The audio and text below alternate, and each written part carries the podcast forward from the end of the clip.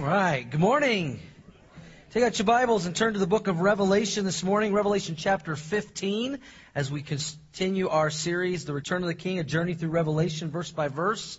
We are in Revelation chapter 15 today. If you're using one of the Bibles you might have picked up when you came in, you can find Revelation 15 on page 498 this morning. And as you're finding your place there, I've got a special announcement that I would like to make. And I know you've heard this before, but sometimes you just need to hear it from me. And so I, I want to start out by doing this. All of you here this morning who are men, if you feel like you're a man, I want you to raise your hand. Men, raise your hand nice and high. Keep it up, okay? And I want you to take your hand and I want you to hold it out uh, like next to your wife, or if your wife isn't here, maybe a lady sitting close by. Ladies, take out your newsletter, okay, ladies, and hand that to the man that has his hand out. Okay, give that to him. Men, open up your newsletter to that connection card where you can sign up for things. I have a method to my madness right now. I think you know where this is going. Men need a little help. We have to walk them through things sometimes. And down at the bottom there, you're going to see a box that says Men's Advance. You see that, men? Say yes. Okay, if you've not signed up, you need to get a pen ready right now and sign up for our men's advance. We've been talking about this. This is an event you do not want to miss, men. Um, it will strengthen your marriage. It'll help you be a better father. You'll get a chance to get connected with other men in our church. I know a lot of you are new. Uh, this only comes around every other year. We had our first one two years ago because we trade off with the ladies. They have the ladies retreat uh, every other year, and so this, if you miss it, you're gonna not be able to go again for two more years. You do not want to miss our biannual men's advance. It's 28th through the 30th. It's at Silver Cliff Ranch. It's a beautiful place up in the mountains, just about two hours from here, outside of Buena Vista. Um, we had a fantastic time. We went there a couple of years ago. Um, it's $130 that covers everything. You get some details there in your newsletter. That's for two nights, all your meals. It starts on Thursday night and it goes through till uh, Saturday lunch. There'll be a lot of free time, a lot of time to hang out. Uh, there's a swimming pool that's hot spring fed, so it's like getting into a big hot tub. They built a gymnasium since we were there two years ago, so you can play basketball. Uh, we're going to have our annual Texas Hold'em tournament and have fun with that. No gambling, it's just for fun. But we do give out an award. I think Bob Rogstead is the reigning champion, but we're going to change that this year. And uh, we, we just have a great time of fun. Uh, bringing in a guest speaker. His name is Mark uh, Trotter. He was a man that was really instrumental in my life, was really one of my spiritual mentors, kind of like Paul to me. Taught me how to study the Bible and teach the Bible. And so he is coming back. Uh, he was here two years ago, did a great job. The men loved it, so he's coming back again. But I, I, I'm just begging you, do everything you can, men, to be a part of this event. Don't miss it. Um, wives, you need to encourage your husbands to go. It will be as much a benefit for you as anyone because they're going to come back a better man, a changed man. Some of you ladies are like, come on, honey, sign up. You know, so we, we want you to, to be a part of this and, and encourage him to go, you know, maybe pay his way for Father early Father's Day present or, or his birthday is close by. It's to be well worth the investment. But um, we want you guys to sign up. And I know a lot of you have already signed up. You've given your deposits. If you haven't signed up yet, just go ahead and check that box. Give us your information so we can, you know, follow up with you, give you more details. But we want all men to be able to try to go to this. And I mentioned in the last service, we don't want finances to be a reason not to go. And yet we realize that uh, you know some of you men are, are struggling. Maybe you're out of work. You just don't feel like you have the finances to go. And I said that in the first service. And I said, you know, we've already had some men offer to pay some other men's way that uh, are able to do that. I had a man. This is true. After the first service this morning, I had a gentleman who's been attending our church for a couple of months. He came up to me and he said, "I will pay for every man that needs to go that doesn't have the money. I don't care how many it is." Is that a blessing or what? And I said, you, you want to limit it to like a three or four? He's like, no. I will pay for who, whatever men. So now, men, if you have the money, don't be like, okay. All right.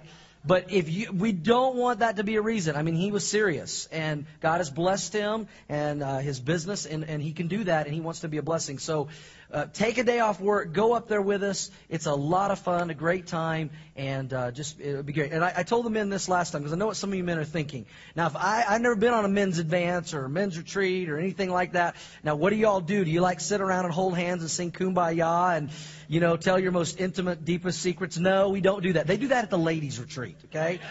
We save that for the ladies. The men, you, listen, if you don't want to talk, if you don't want to pray or any of that, you don't have to do any of that. Just come. Uh, there will be a speaker. You'll, you'll just listen to him, kind of like what you do on Sunday morning. N- nothing weird is going to be required of you. So I just want you to know that because I know some men are like, I'm not talking, I'm not praying, I'm not singing kumbaya and holding hands, okay? So we're not going to do any of that, all right?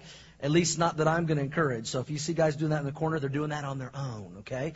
So, so men come, all right? Sign up. It's just two and a half weeks away, and don't miss it because it'll be two years before you can go again. And then before we jump into our study this morning, I want to ask you guys, as a church, I asked the first service for this, and I'm going to ask the second service as well, uh, that you be in prayer for me and for our church uh, this week.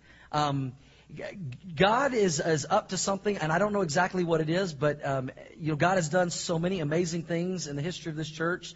Uh, in, in our five short years, He's always met our needs in miraculous ways uh, when we've needed it, like getting us into this beautiful auditorium that we've been meeting in now for four years. And and uh, I, I just always watching where God's at work and seeing what He's doing. And make a long story short, I was I was contacted uh, by an opportunity to meet with a landowner that owns a a ton of land in this area. Um, if I told you his name, you would immediately probably know the name. And I am going to have lunch with him uh, this Tuesday. I don't know what God's doing. I don't know where this is going, but I think we should be praying.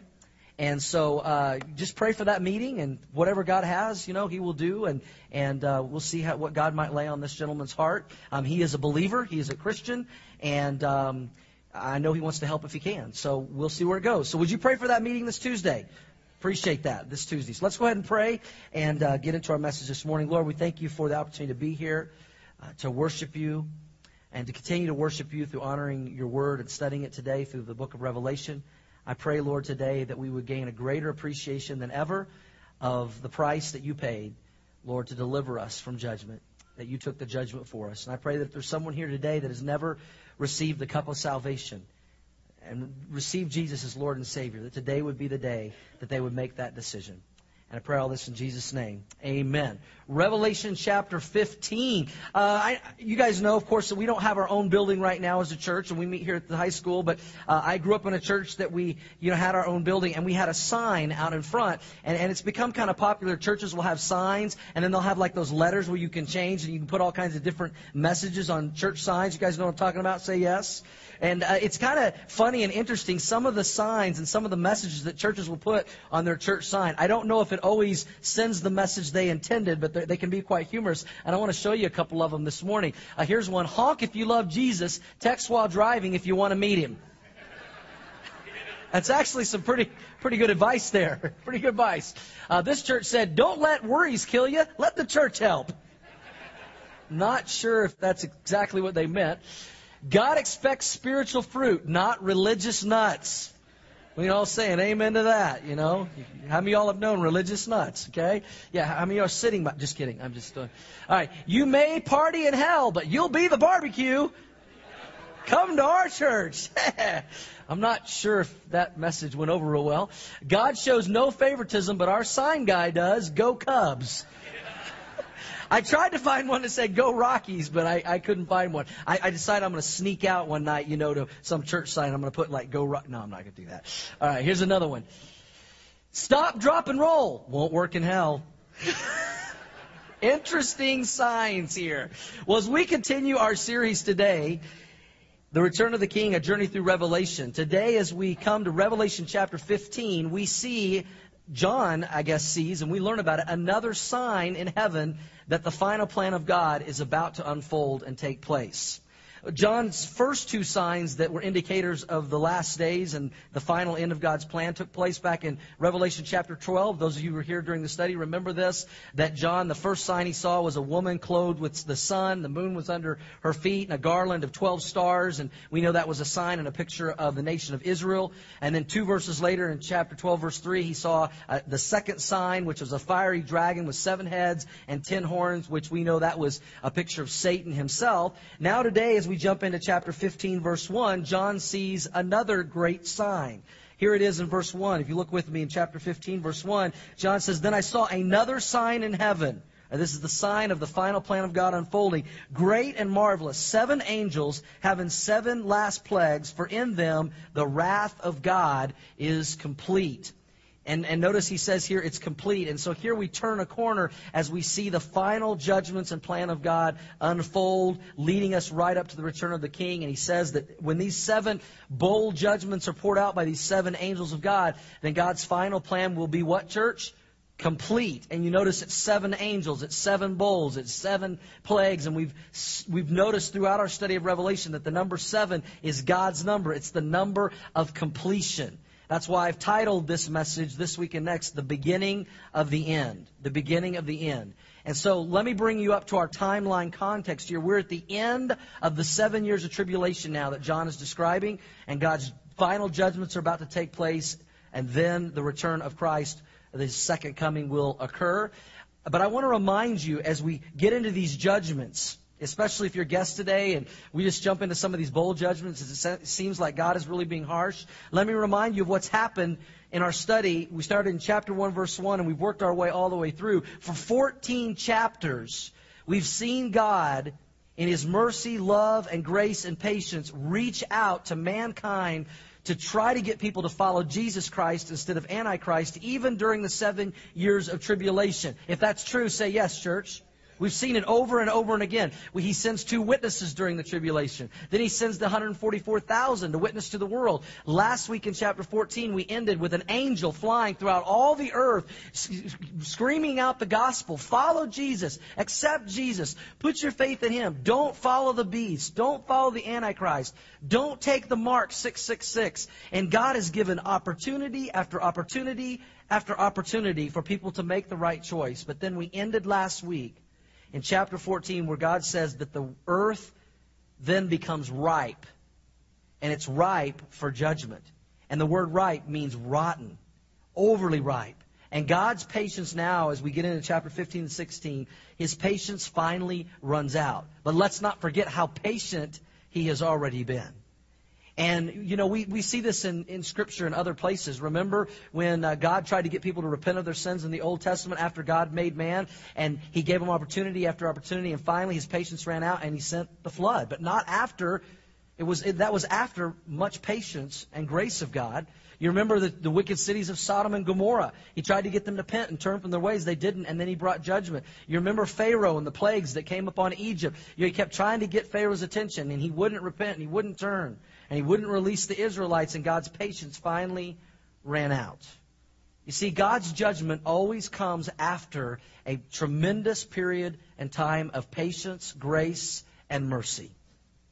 Psalm 103:8 says this about our great God. The Lord is merciful and gracious, slow to anger and abounding in mercy. If you believe that, say yes. And we've seen that for 14 chapters, but now God's patience begins to run out. But before the final judgments take place, John describes an interlude, if you will, a blessing for those who during the tribulation did choose to follow Christ and rejected the Antichrist and did not take his mark. And so we're going to look at three observations of John today in chapter 15, and then we're going to just look at a few verses of 16, and then we'll conclude 16, chapter 16 next week. But the three observations of John in chapter 15 and 16, it starts with number one. You have this in your outline the music of heaven. John hears and sees the music of heaven. Look at verse 2 through 4 with me.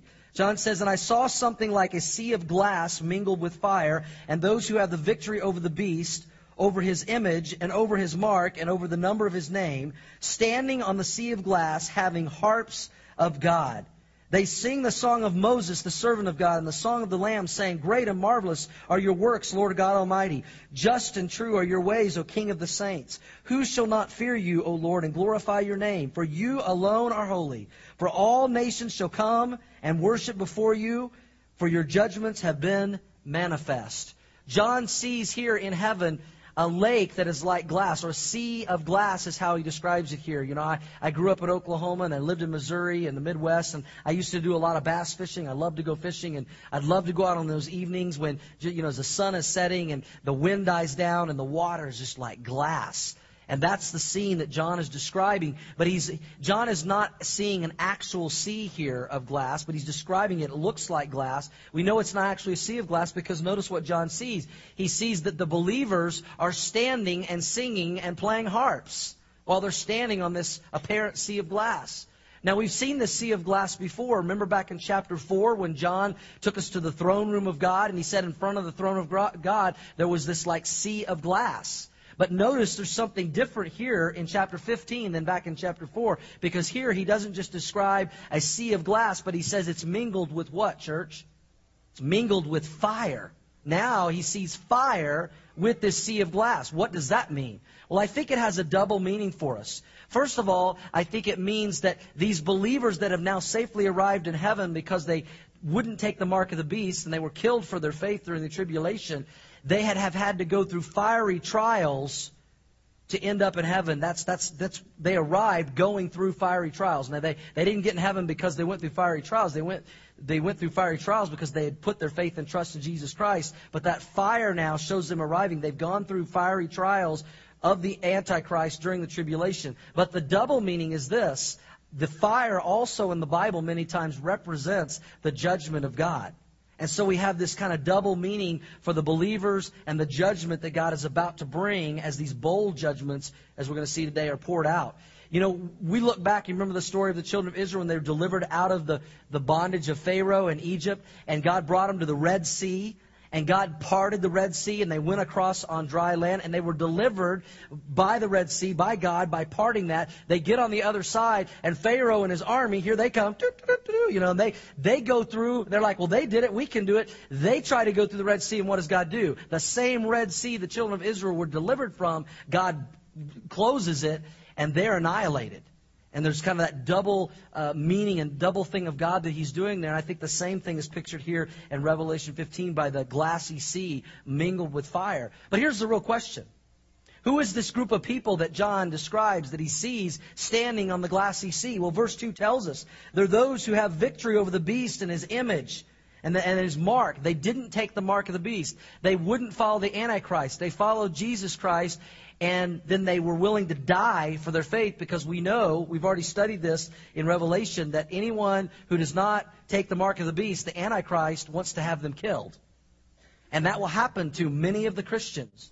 Not all of them, but many of them during the tribulation period. And now we see them arriving safely in heaven because they listened to the two witnesses. They listened to the 144,000. They listened to the angel flying through the sky in chapter 14 that we saw last week. And I believe that at this point of the tribulation, because we're now at the very end of the seven years of tribulation, I believe that everyone now has made their choice.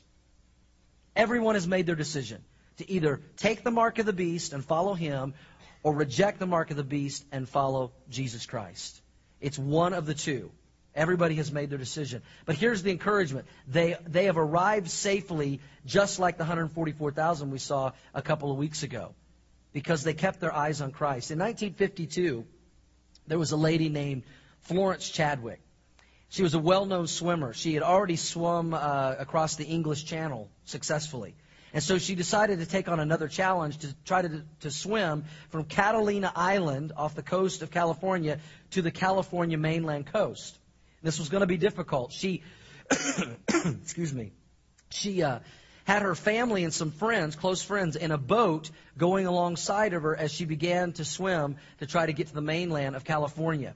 After 15 hours of swimming, fog began to descend upon the, uh, the waters there, and she couldn't see anything around her. She could barely even see the boat right next to her in this fog, and she was absolutely exhausted after 15 hours of swimming and had not yet made it to the mainland of California. And she swam and swam, and she couldn't make it any longer. She was cramping. She was tired. She was starting to sink and go under, and she cried out to her family and friends and said, Would you bring me in the boat? And they did. And then they got in the boat and they made it ashore. And once she got ashore, she realized she had stopped swimming a quarter mile short of the mainland after 15 hours of swimming. And at the press conference, this is what she said. All I could see was the fog around me. If I could have seen the shore, I surely would have made it. You see, those who safely make it through the tribulation by not taking the mark of the beast, They do so because they follow Jesus Christ and they keep their eyes on Him. And they realize how close they are to their heavenly destination. And they do not give up and they, and they persevere. And you know, that is a great example for all of us, isn't it?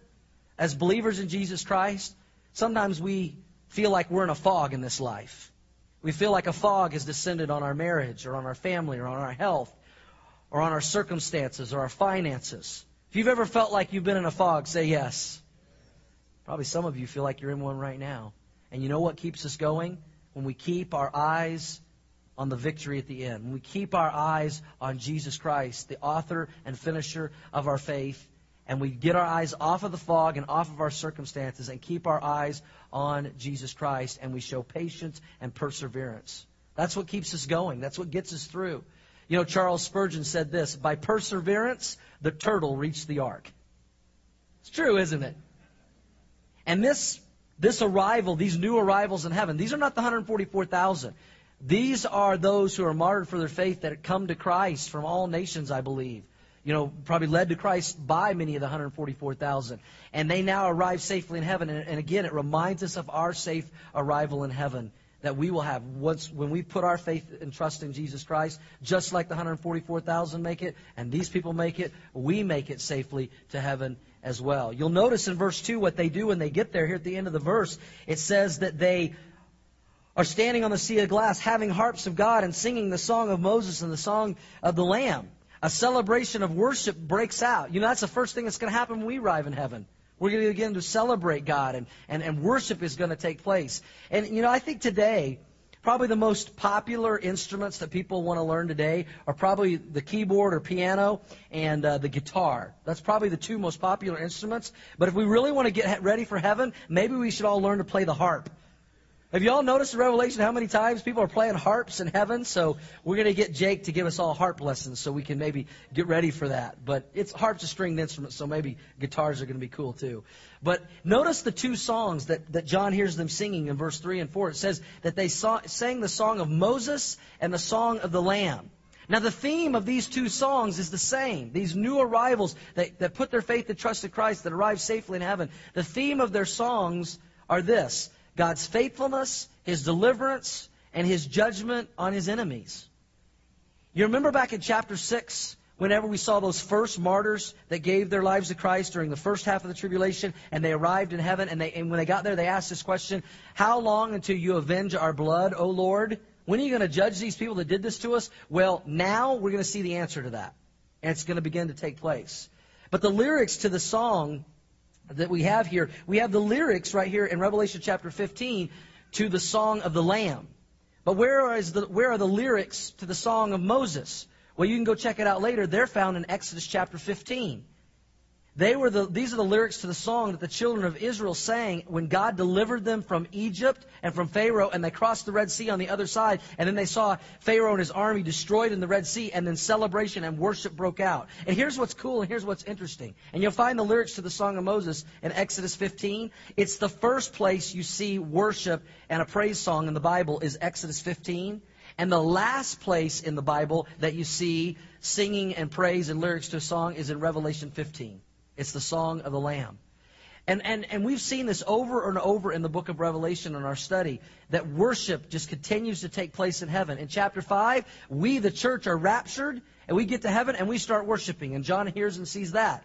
Then in chapter 7, we see the first martyrs who die during the first half of the tribulation. We see them safely in heaven, and we see them worshiping and singing to God. We get to chapter 14, and you find the 144,000. They arrive safely in heaven, and they're singing and worshiping, and it's a 144,000 voice choir we talked about a couple of weeks ago. And now we have another group, these new arrivals, martyred for their faith during the second half of the tribulation. And what are they doing? They're singing and they're praising and there are instruments. It's like, I mean, it's like these bands are everywhere, and everybody's everybody's singing and everybody's praising and this group over here and this group over here. And how many guys have ever been to a thing around here called Heaven Fest? You know what I'm talking about? It's a big concert. They bring groups in and there's all these stages. That's going to be what's happening in heaven. I mean, this is the real literal Heaven Fest right here that John is hearing and seeing and describing. And we're just going to be going around and we're going to be part of it and it's going to be amazing. But I want you to pay particular attention to the lyrics of the Song of the Lamb that John gives us here in Revelation 15. The lyrics to this song. And I want to read them to you again with some emphasis, and I want you to help me, okay? And you'll catch on.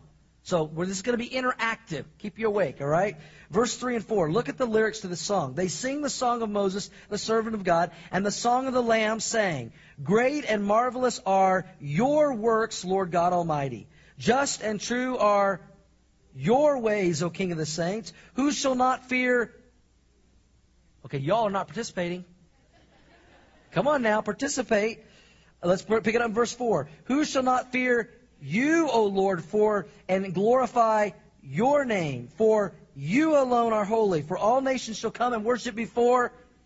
For your judgments have been made manifest. Do you see the point here of the worship in, uh, the song? Everything is about you. It's about God. It's about the Lord. All focus is on Him. They're not singing about each other. They're not singing about anything else. They're singing and glorifying and worshiping God because He's the one that has saved them. He's the one that has delivered them. He is the one that is, has paid the price for them. He's the one that's allowed them to be safely in heaven. And all the worship is about Him and Him only. And that ought to teach us a lot about true worship today. Because true worship focuses on God and what He has done for us. It's about Him. And if I could just be real this morning and share my heart, I, I have a couple of concerns about things going on in Christianity today in some churches and I don't, I don't mean to be critical of other churches, but I, I think this should concern us. And, and when I have opportunities, sometimes traveling around and things I, to visit other churches, I pay attention to things like this. And, and I see two problems that concern me today in, in a lot of churches. And I want to make sure that it doesn't happen here at the Orchard Church. The first one is this. It concerns me that a lot of churches today are not preaching this book. They're talking about things and they're telling neat little sermonettes and encouraging things, and you may hear one verse or references made, but you go there and nobody carries their Bible because nobody opens their Bible because the pastor many times doesn't open his Bible. And listen, if we're not coming here to study the Word of God and open the Word of God and teach and learn the Word of God, then there's no reason for us to be here, in my opinion. We might as well just stay home and, you know, mow the yard or watch the Rockies game or whatever's going on. I mean, that's the whole reason we're here. And I've told you guys this many times. This is my heart. It is not my responsibility to come up with a message during the week and then go to the Bible to try to find some verses that, that fit my message. My responsibility, as I see it in the Word of God, is to go to the Word of God and get my message. And that's why we study the Bible here the way we do, verse by verse and chapter by chapter, because the message comes from God and His Word. But it's sad that a lot of churches today, quite honestly, are just not preaching the Word of God. And that's sad because that's the, that's the main thing we're supposed to be doing. And the second thing that concerns me is what is called worship in some churches today is anything but. Because it doesn't focus on God. It doesn't talk about God. You can even, I mean, it could be about your boyfriend or girlfriend. You don't know who it's about. I even know churches today that are singing secular songs because they want to make people feel comfortable. And listen, you know, if they want to do that, that's their business. But don't call it worship. Because worship focuses on God. And it's about God. And we see it right here in the book of Revelation, chapter 15. Amen? Y'all got quiet there on me. Get it this way in your notes. One writer said it this way, and it's really good. Worship is the total adoring response of man to the eternal God. That's what true worship is. It's the total adoring response of man to the eternal God. You see, true worship exalts God and fulfills the very purpose why you and I were created. We were created to worship God. You see, true worship, I believe, involves two things. You can get them in your notes reverence and response to God. That's what true worship is reverence and response to God. And we see both of those right here in Revelation chapter 15 as John hears and sees the music of heaven sung by these new arrivals that come out of the tribulation. We move then from John's observation of the music of heaven to number two, the ministers of God. Look at verse 5 through 8.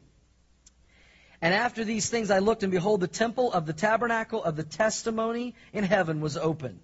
And out of the temple came the seven angels having the seven plagues, clothed in pure bright linen, and having their chests girded with golden bands. Then one of the four living creatures gave to the seven angels seven gold, golden bowls full of the wrath of God, who lives forever and ever. The temple was filled with smoke from the glory of God and from his power, and no one was able to enter the temple till the seven plagues of the seven angels was completed.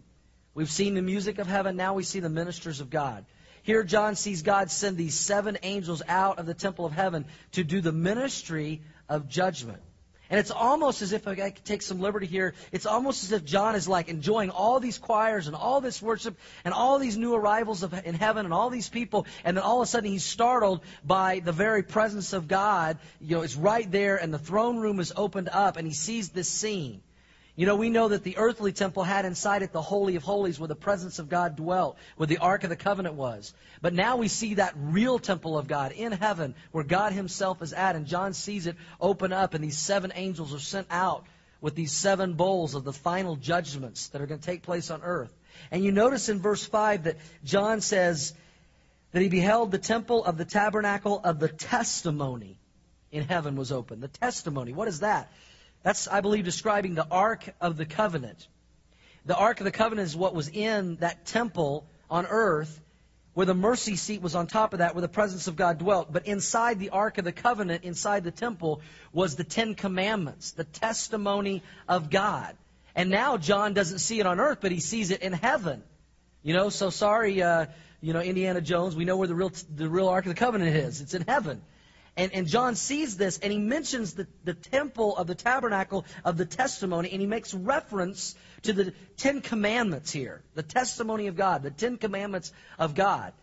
And, and out of that very place is where he sees these seven angels being sent forth with these final judgments. And that's significant. Here's why. Excuse me. Let me remind you of the first of the three Ten Commandments. The first one is this God says, You shall have no other gods before me. And what's happening on the earth? They are putting, the earth is putting the Antichrist up as God, and he is wanting the world to worship him as God. What is the second commandment? You shall have no graven images. No, not worship any graven images. What has the Antichrist led the earth, the uh, people on the earth to do? To set up the image of the Antichrist and worship the image of his name. What is the third commandment of the Ten Commandments? You shall not take the Lord's name in vain. And what have we seen throughout Revelation? The Antichrist will be a blasphemous person who will lead everyone to blaspheme and take the Lord's name in vain. Everything that the Antichrist and his system is doing on the earth during the tribulation is in direct violation and opposition to the Word of God and His testimony. If you see that, say yes. I mean, that's exactly what we're seeing. And I believe God's letting us know this for this reason the judgment that is about to take place is appropriate. It's appropriate. In verse 6, we see these angels, these seven angels, are clothed in bright linen and have chests of gold bands.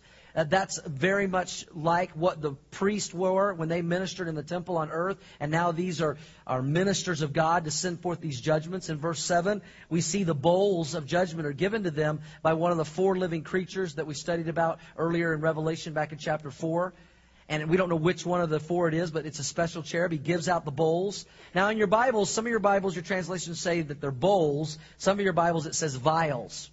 Actually, the literal meaning is this wide, shallow saucers. That's literally what, what the meaning of this word is. And I, I dug through my wife's uh, pantry and I tried to find a wide, shallow saucer, and this is the best I could come up with, was this red, shallow plate. But it's really like a saucer that this the cherub, you know, the, the creature gives one of these to each of the seven ministering angels, and he says, You guys are going to take these, and this is the final judgment that you're going to pour out. And it's like they get it and they're like, you know, trying to be careful and they don't want to spill it, you know, because I mean, this is serious stuff that's about to happen as they're they're given these these judgments to, to pour out in these in these saucers, these bowls, these vials. You know, Psalm 116:13 says this, "I will take up the cup of salvation and call upon the name of the Lord." You see, today, right now, God offers us the cup of salvation instead of the bowl of judgment. But because the earth dwellers, those that chose to follow the Antichrist, rejected the cup of salvation, now they get the bowls of judgment. And in verse 8, we see that the temple is filled with smoke. It's filled with smoke because that represents the presence of God, the glory of God, and His power. And this temple here is the naos in the Greek. It's the inner sanctuary, the Holy of Holies. The, the, this is coming directly from God Himself. And you'll notice in verse 8 it says that after the temple was filled with smoke, the glory of God and His power, no one was able to enter the temple till the seven plagues of the seven angels were completed. No one was able to enter again till the seven plagues were completed. What is God letting us know here? I believe He's telling us this that this is the point of no return. At the end of the seven years of tribulation, God's patience has ran out. He's given His offer of salvation, and everybody's made their choice. And no one else at this point, I believe, will be saved. No one else will come to Christ. These judgments will be poured out. Those that have been saved have made their choice. Those who have not have made their choice. But I thank God that today that access to God is still open. Amen. The veil was ripped in two. We have access to God. We can have a personal relationship with Him through His Son, Jesus Christ. The door today is still open. But in Revelation chapter 15, what we're seeing in verse 8 is there is a day where God will close the door. And no one else will be able to enter. And the opportunity to make the right decision will be over. Let's make sure we make it now. Let's make sure we make it while we can until that door is closed. Once the seven bowls of God's judgment are distributed to the seven ministers of God, it's now time for the final judgments of God to take place on the earth. And they're directed directly at those who've chosen to follow the Antichrist instead of following Jesus Christ.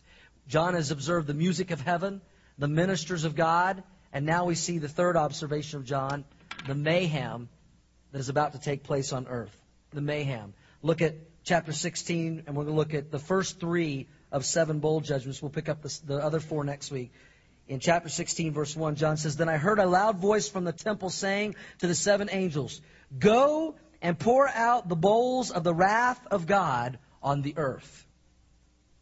So the first went and poured out his bowl upon the earth, and a foul and loathsome sore came upon the men who had the mark of the beast and those who worshipped his image.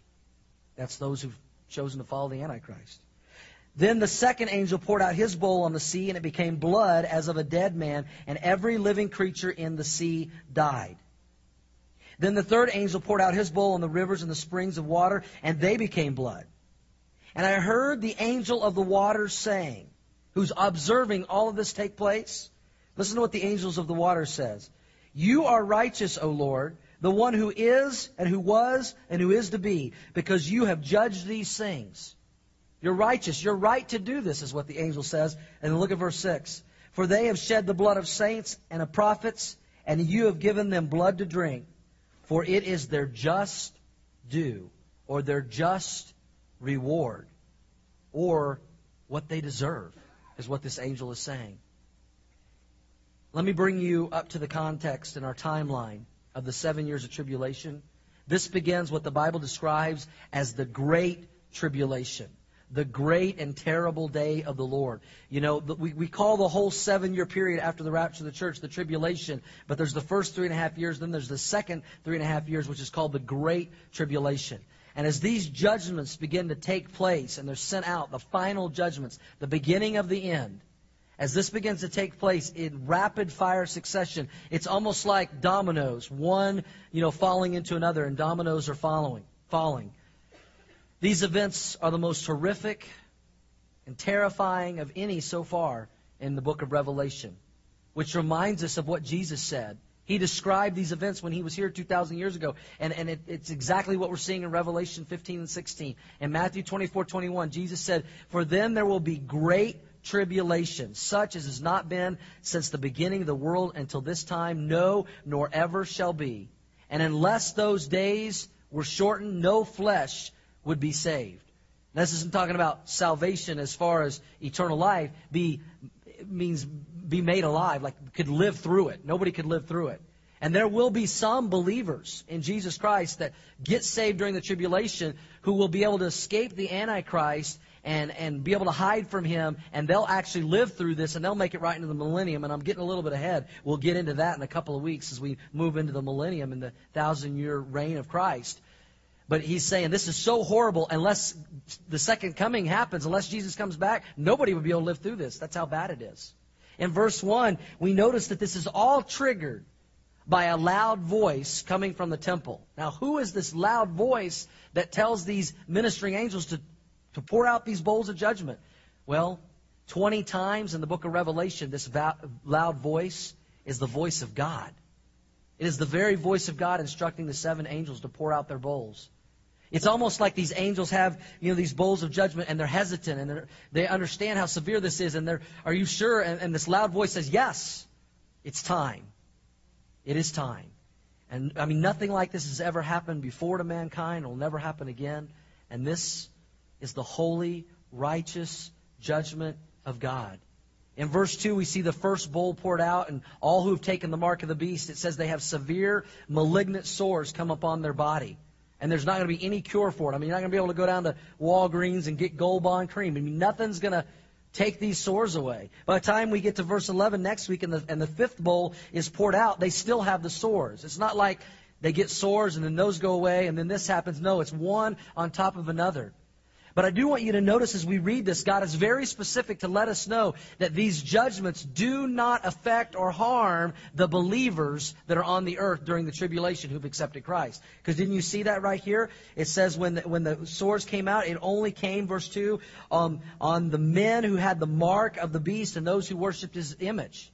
Those who did not take the mark, who followed Christ, and who are hiding from the Antichrist, they're protected. That reminds us again that God protects His own. Aren't you thankful for that this morning? He protects those who belong to Him. This has occurred before back in Egypt when God sent the plagues on Egypt. And many of those plagues that He sent on Egypt and Pharaoh are some of the same plagues that take place uh, the, in the whole world during the tribulation. The sixth plague that happened on Egypt was the Egyptians had boils and sores all over their body, but the Israelites didn't have any because they were protected. They were God's people. In verse 3, we see the second bowl is poured out, and the sea is turned to blood. I mean, it's hard for us to wrap our finite minds around this. When we understand that 71% of our earth is water, and it's all going to turn to blood. It reminds us of the first plague that took place in Egypt with Pharaoh when God, through Moses, turned the river Nile into blood. But this isn't just the river Nile. This is all of the seas. And all the sea creatures die, it says. Every one of them. That's how horrible this is. And then it gets worse because in verse 4, the third bowl judgment is poured out, and the fresh water now also turns to blood. That means the lakes, the streams, the rivers, the springs. You remember in this study when the trumpet judgments took place? Remember there were the seals and then the trumpets took place? And remember the second trumpet judgment that a third of the sea was turned to blood? And during the third trumpet, a third of the fresh water was poisoned and became like wormwood, which means poisoned or undrinkable. And that just happened to a third. It was almost like back then God was getting their attention during the first part of the tribulation, letting them know his power and what he was capable of doing and, and the choice they had to make. Now it's not just part of the sea and part of the water, it's all of it. It's every single bit of it. There's no fresh water to drink at this point, at the very end of the tribulation, just before the second coming of Christ. And isn't it interesting? Those who rejected Jesus Christ that offers fountains of living water, now they have no fresh water to drink whatsoever. I was watching on the news and they said that Japan recently, after this earthquake took place, two days after the earthquake, you could not buy a bottle of water in the country of Japan. It was all gone. I mean, everybody was just run on it. It was gone. And that's a microcosm of what's going to take place worldwide as these bowl judgments are poured out. And you say, well, what are these people going to drink? Well, the angel of the waters answers that question. And it's not very encouraging. Verse 6, the angel of the waters says, For they have shed the blood of saints. They've killed the followers of Christ and prophets, and you've given them blood to drink. It's their just due. It's their just reward. It's as if the angel of the waters sees these judgments take place and somebody goes, Hey, is this righteous? Is this right? I mean, that God is allowing this to happen and even causing it and telling these angels to pour these judgments out. And it's as if the angel of the waters is a judge in court and in the room he gives his verdict and he says, It's just. It's right. They have taken the blood of believers. Now they have blood to drink. It's, it's, it's the angel saying it's what they deserve.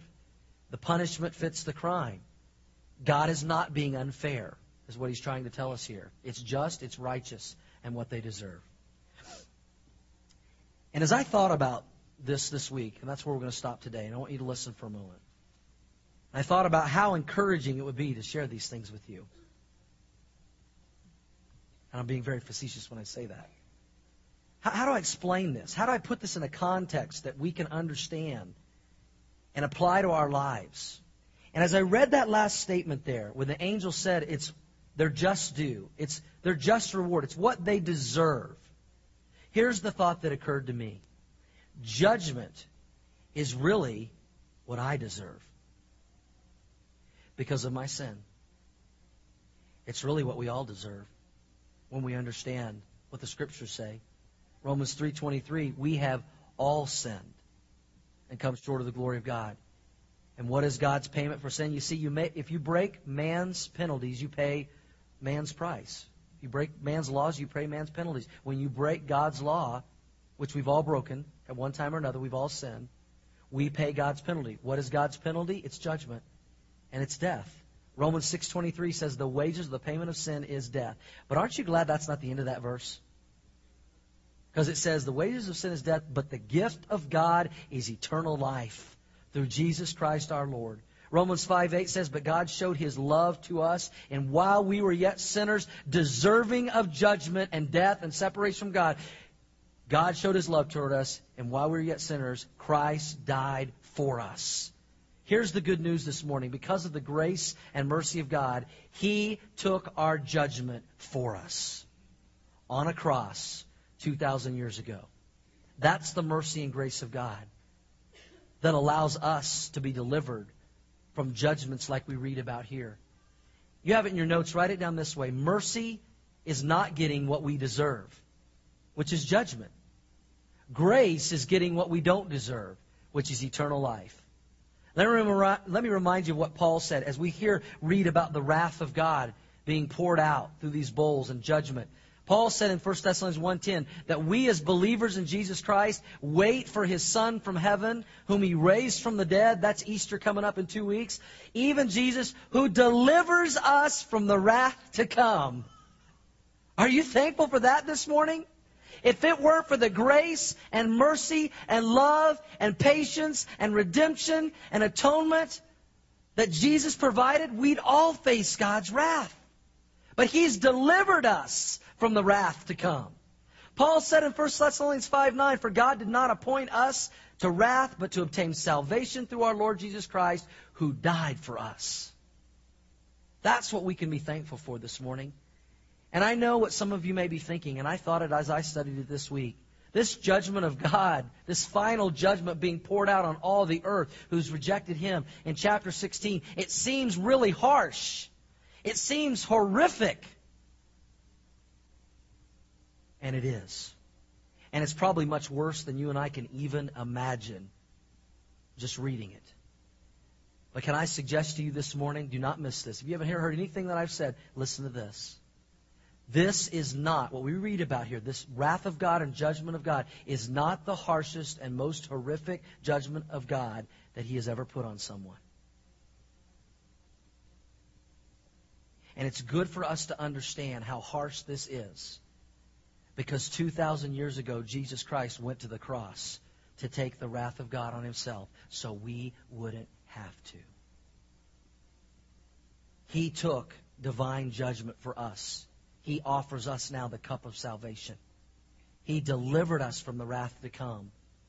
And I hope the harshness and the horrificness of this will remind us of what Jesus went through so we wouldn't have to.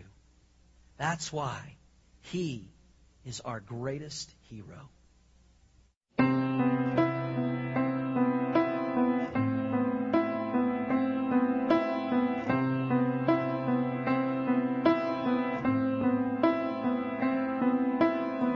He walked the dirty streets, famous for nothing.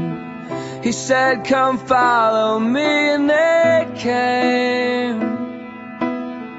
A face like all the rest, but something was different. The Son of God would lead the way, and soon they all would say, there he goes, a hero, a savior to the world. Here he stands with scars in his hands,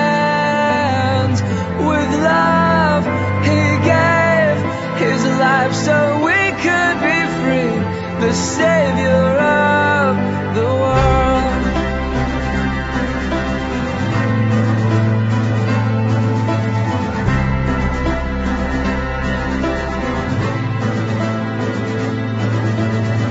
He spoke with clarity and walked across the sea. A single word would calm the storm. Touch could heal the sick, but he was called a hypocrite. And laid behind the stone, his death was shortly mourned. He left the curtain torn, and there he goes, a hero, a savior to the